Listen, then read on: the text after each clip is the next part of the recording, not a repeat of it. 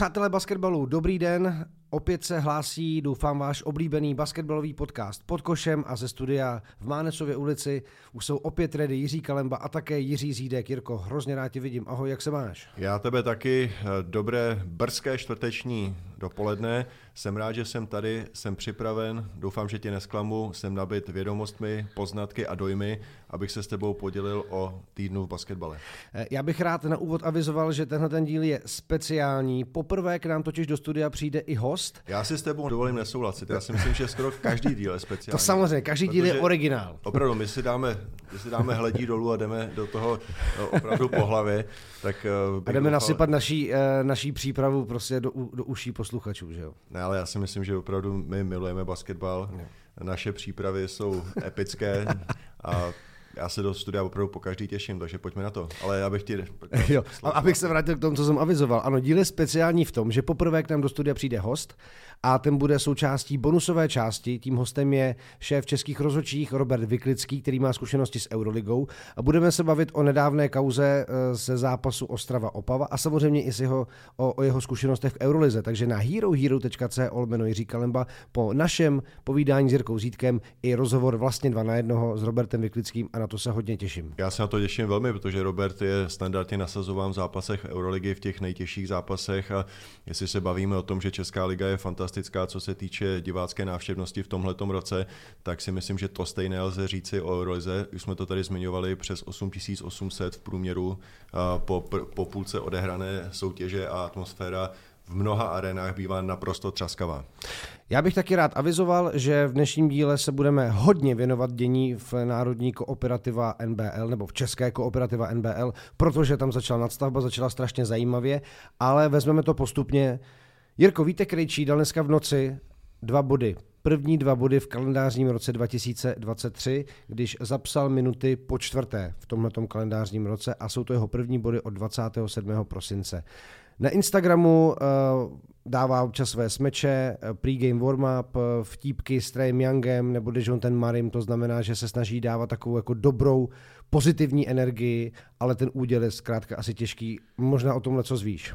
Jeho úděl je takový, jaký je, já jsem ho sám zažíval. A bavil jsem se o tom i s Filipem Parunem, s agentem Vítka Krejčí, on říkal, že k tomu přistupuje velice pozitivně. Vlastně kdykoliv může, tak on sám je velice otevřen tomu, aby šel do týmu G League a tam odehrál minuty. Někdy se stává, že hráči toto odmítají, který mají kontrakt s, s A týmem, teda v případě Vítka s Atlantou, nechtějí hrát za G League, nechtějí cestovat, nechtějí hrát s jinými spoluhráči, ale Vítek je tomu naprosto otevřený a vždycky tuhle tu příležitost uvítá. To mě říká, že Vítek svůj úděl snáší velice dobře, snáší ho konstruktivně a snaží se najít pozitiva v nelehké situaci.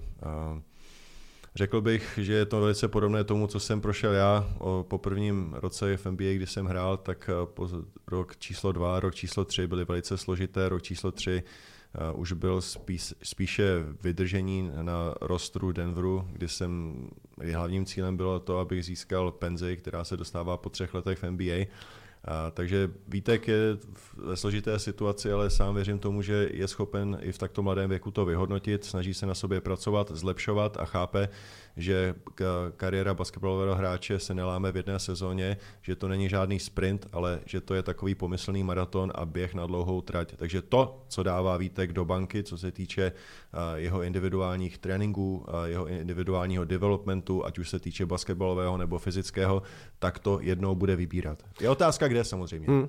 Je, má kariéru ještě v NBA, nebo kariéra na něj čeká v Evropě. Je to samozřejmě stěžení otázka, protože tady to vypadá, že v této sezóně toho moc nenahraje a teď bude opravdu velice složité říci si, ano, zkusíme to ještě v NBA, budeme se někde snažit dostat do týmu, nebo budeme do Evropy a budeme se snažit nastartovat zpátky tu hráčskou kariéru v zápasech. Samozřejmě můžeš trénovat, jak dlouho chceš, ale ta zápasová zkušenost je naprosto jiná od toho, co otrénuješ. Je to 5%, ale je to naprosto něco jiného. Tak, jak se říká, že je obrovský rozdíl mezi židlí asistenta trenéra a hlavního trenéra. Byť jsou hned vedle sebe a jsou vzdáleny 5 cm. Mm-hmm. Tam je obrovský rozdíl. Líbí se mi, s jakou energií si k tomu přistoupil od samého začátku. Eh, je škoda... Já jsem tě neviděl více než týden, tudíž jsem je... se na tenhle ten podcast velice těšil. Je to pravda, my jsme vlastně naposledy točili a bylo to vlastně remote, že bylo to na, no. na vzdálenost několika set kilometrů a teď, teď od sebe sedíme pár centimetrů. Já s tebou souhlasím a jsem rád, že vlastně to, co říkáš, potvrzuje to, co vlastně, jak se Vítek prezentuje na venek, na sociálních sítích, že to není žádná předvářka, že prostě je dobře nastaven, pozitivně snaží se to brát tak, jak to je. To znamená, že se v tom nebabrá. Je v situaci, kdy ani trade deadline neznamenala žádnýho přesun, to znamená, že asi zbytek sezóny pravděpodobně v podobném uh, rytmu, jako byl v lednu a únoru, tak uh, prostě odsedí spíše na kraji lavičky a budeme doufat, eh, že třeba v NBA získá nějakou lepší situaci, anebo zkrátka vyhodnotí své kroky jinak. Eh, to, co je důležité pro ně, nebo takhle, škoda je samozřejmě, že nemůže navázat na to, co loni v Oklahomě um, co nastavil a jakou ale, šanci ale tam dostal. byla specifická situace. Byla, já absolutně. nevím, jestli se mnou pravděpodobně ano, eh, tam ta, ta sezona už byla ukončená, myslím si, že trenér jednoznačně se snažil zjistit, co v mladých hráčích je. A je proto jasný. Vítek dostával velkou minutáž. Hráli, velkou minutáž, hráli, nad očekávání velkou minutáž. Hráli v šesti lidech někdy ano. i. Ano. Takže, jako, ale Vítek ukázal, že na to má. No, samozřejmě, ten talent tam jednoznačně je, už ukazoval to už v ACB lize, byl největší, nejlepší pětce mladých hráčů ACB, to si myslím, že je extrémně složitá záležitost, protože ACB ligu považuji za nejkvalitnější evropskou eh, ligovou, národní, národní ligovou soutěž eh, v Evropě. Mimochodem, jak se těšíš na Copa del Rey, protože budeš dneska komentovat na ČT Sport zápasy. Honza na tvůj kamarád, mě škrtnul. Takže dneska, škrtnul, jo. dneska nebudu komentovat. Já mám, já mám ještě špatné informace, tak to je strašný ne, ne, v tomhle podcastu. Informace byly aktuální, ale bohužel se to dostane jenom na internet, tudíž spolukomentátor eh, byl oh. zrušen a odejít.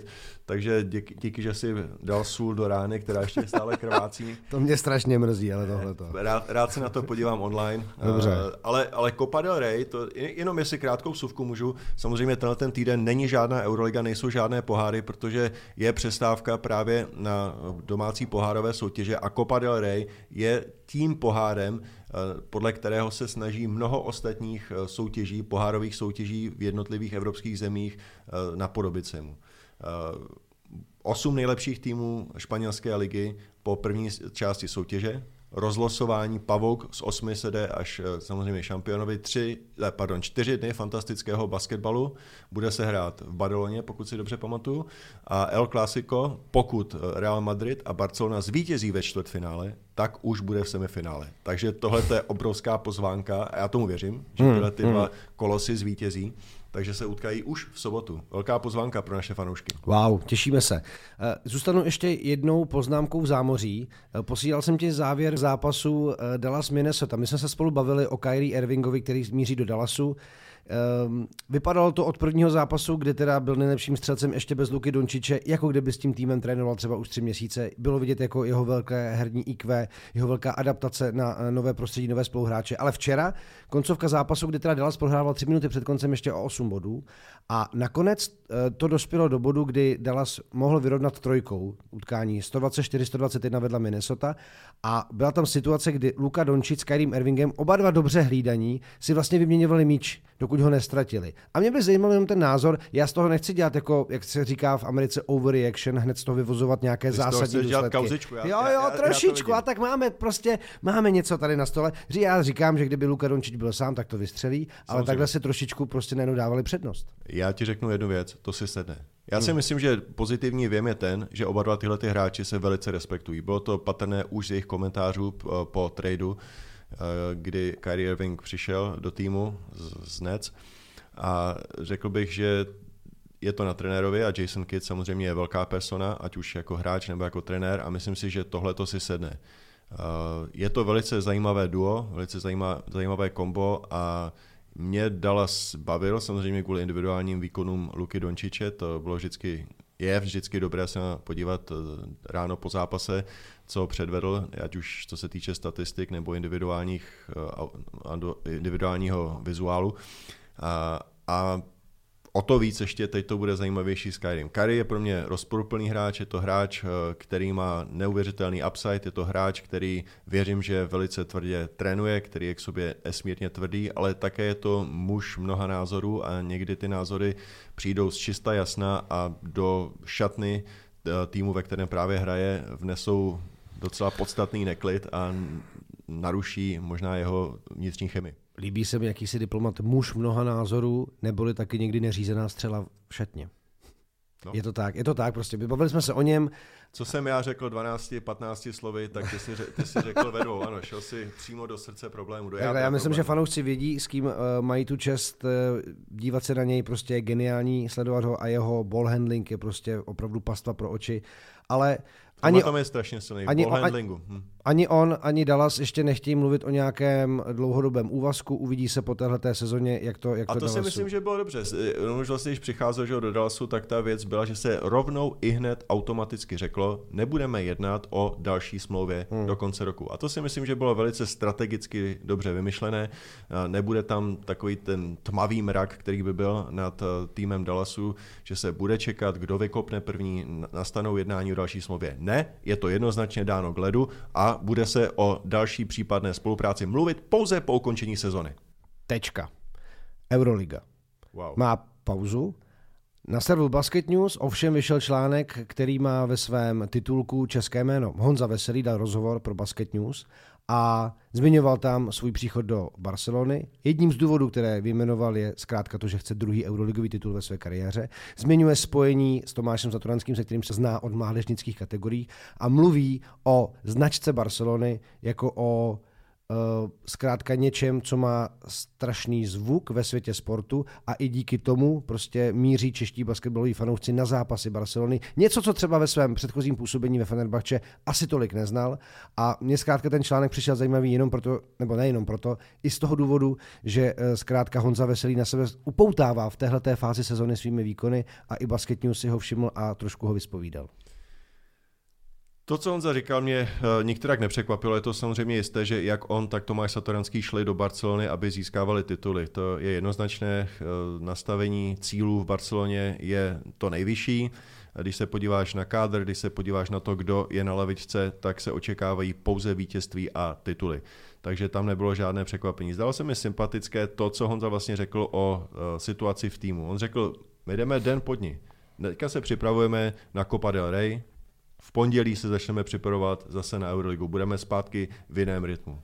Takže tady on vlastně deklaroval to, i když jsme, obrov, jsme velký tým, očekává se od nás pouze vítězství a pouze titul v celé soutěži, nebavíme se o jednotlivých týdnech nebo o nějakých parciálních výsledcích, tak řekl, že jdeme den ode dne. To mi říká, že to nastavení mysli v tomhle týmu je velice dobré a tenhle ten rozhovor jsem hodnotil jako sympatický, byť byl velice krátký a sumarizoval věci, které jsem očekával, že se řeknou, tak to, jak se Honza vyjádřil k tomu, eh, jako k situaci, k týmu, jak berou jednotlivé zápasy a velice dlouhou sezonu těch zápasů je nesmírně moc, je to 34 zápasů základní části ve španělské lize, 34 zápasů základní části v Eurolize, Copa del Rey jsme si řekli předsezonní zápasy, exibice plus playoff v obou dvou soutěžích. Tohle to je neskutečná porce zápasů.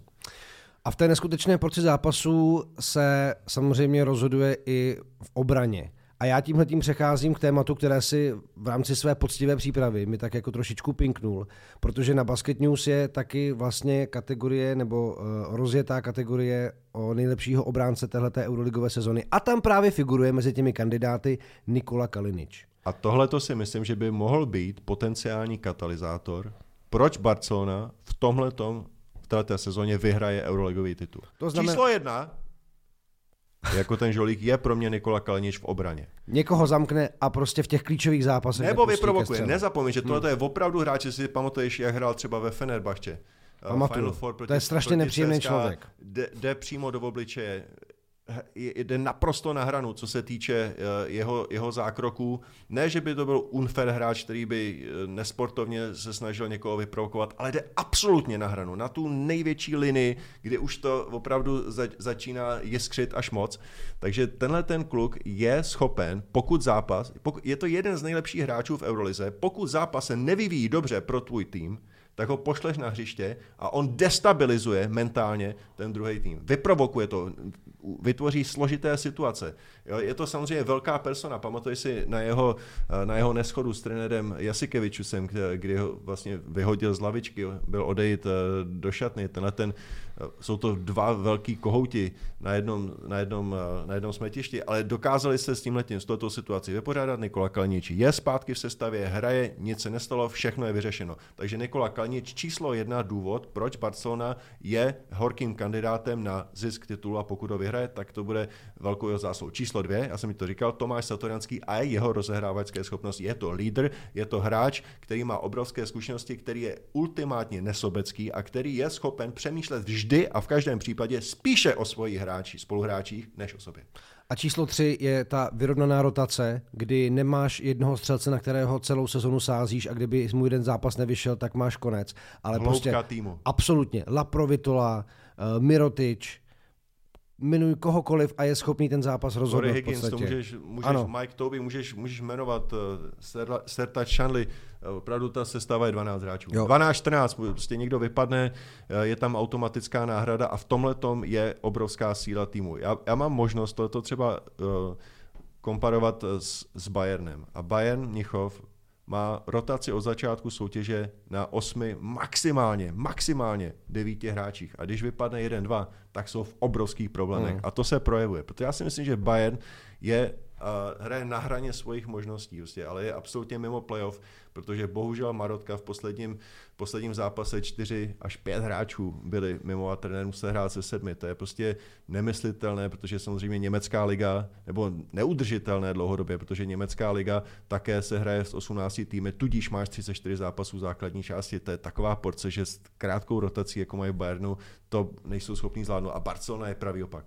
Já zmíním ještě dvě jména, která mě zaujala v té pětici vybraných uh, psů obranářů. A to je Kevarius Hayes ze Žalgirisu. Vlastně jeden z nejlepších blokařů celé ligy, který navíc ještě má styl na zápas. To Ale je... Jestli si viděl jeho highlighty, tak tohle to je opravdu fenomén, který totálně patroluje tu, tu oblast kolem koše a přilítne tam Zvíře. ze strany. Zvíře. Nes, neskutečný. To je opravdu uh, lete, ko, letec kosmonaut, který tam je schopen patrolovat to nad hlavami všech, ale ten je Řekl bych, že je nejspektakulárnější z těch, z těch hráčů. Jo. Asi uvidíš nejvíc highlightů z jeho defenzivních činností, ale pro mě ta stálice, taková ta pomyslná stěna, do které vždycky skoro narazíš. Walter Tavares. Já vím, já vím. To Captain je prostě, Swat. To je, to je tak silná prezence na palubovce, která 200, jenom s, s 221 cm, 260 nebo 280, kolik to má centimetrů hmm, rozpětí křídel. 380, prostě to vypadá, že je v podstatě jako od postranní k postranní čáře, když roztáhne ruce.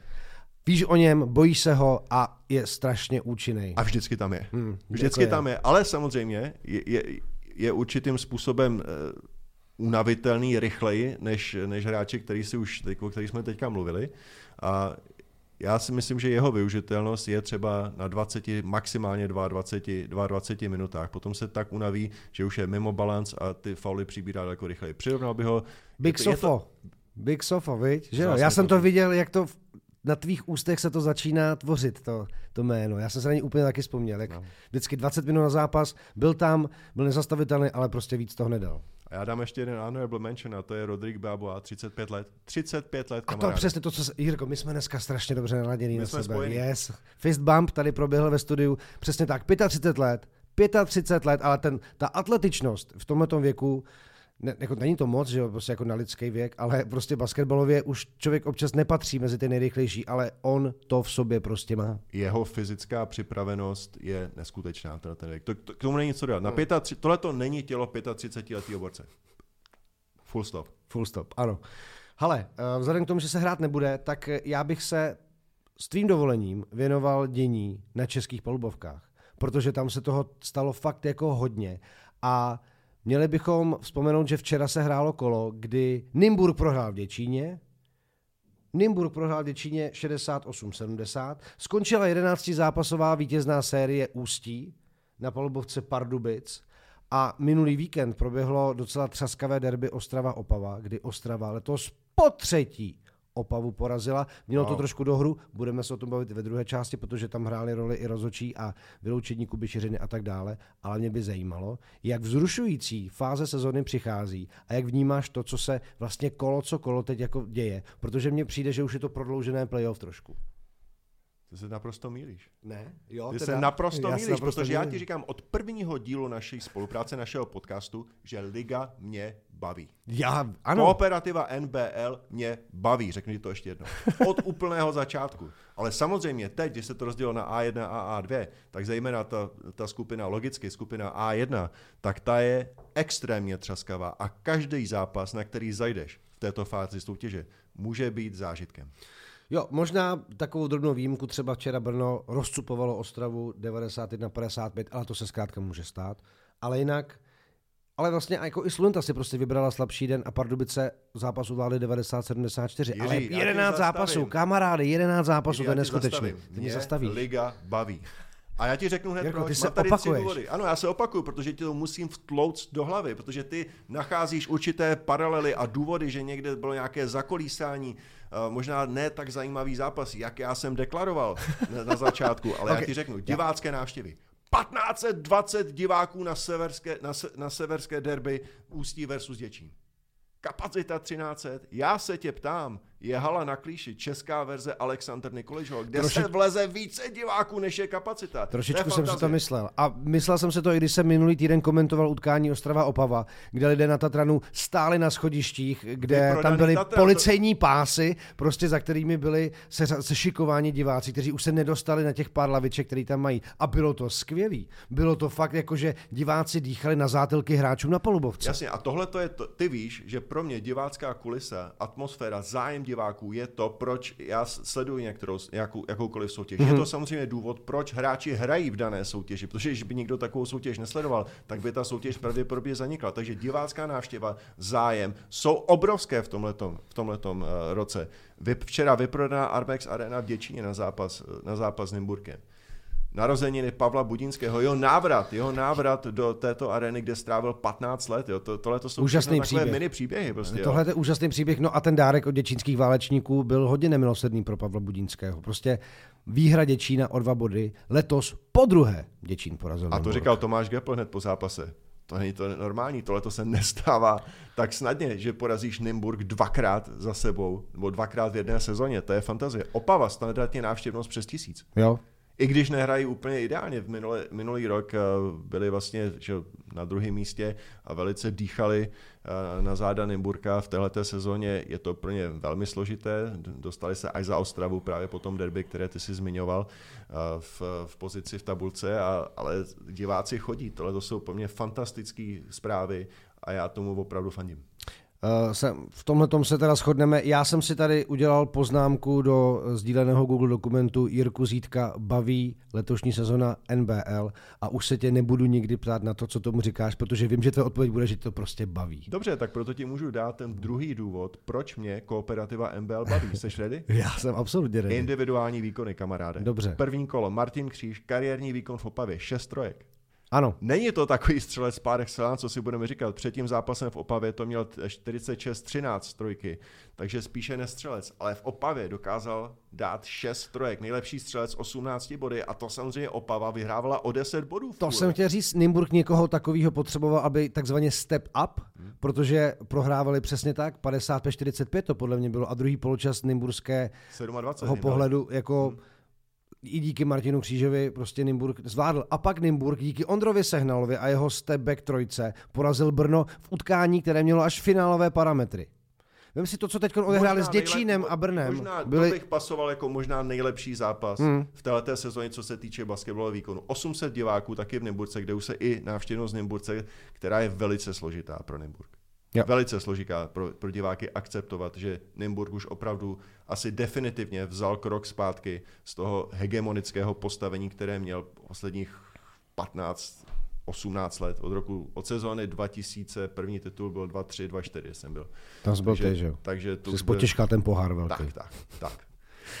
Pamatuju si to v archivu pořadu Time Out. Ještě, A tam si měl Randyho Kalpepra 39 bodů, ale některý střely, který dával, byly naprostý nesmysly. 8 trojek, Takže tady máš další individuální výkon. To je můj výkon toho. toho a do toho pak toho. je výkon Ondry Sehnala, který netrefil do té doby trojku. Randy Culpepper na ní rozděl velký trash talk. Ondra o tom mluvil po zápase, že ano, jako měl 39 bodů, takže byl prostě úplně se vznášel nad palubovkou a myslel si, že se všechno jako mu podaří. A Ondra Sehnal pak vzal tu svoji trademark střelu Stepek. v momentě, kdy to prostě ten tým potřeboval. A i když tam pak ještě byla kontroverze s tím, že a já jsem teda úplně se přiznám, už jsem nestačil ten zápas jako slídnout zpětně, ale že byl ještě vlastně trošičku jako zákrok na hranici faulu na uh, poslední brněnskou akci.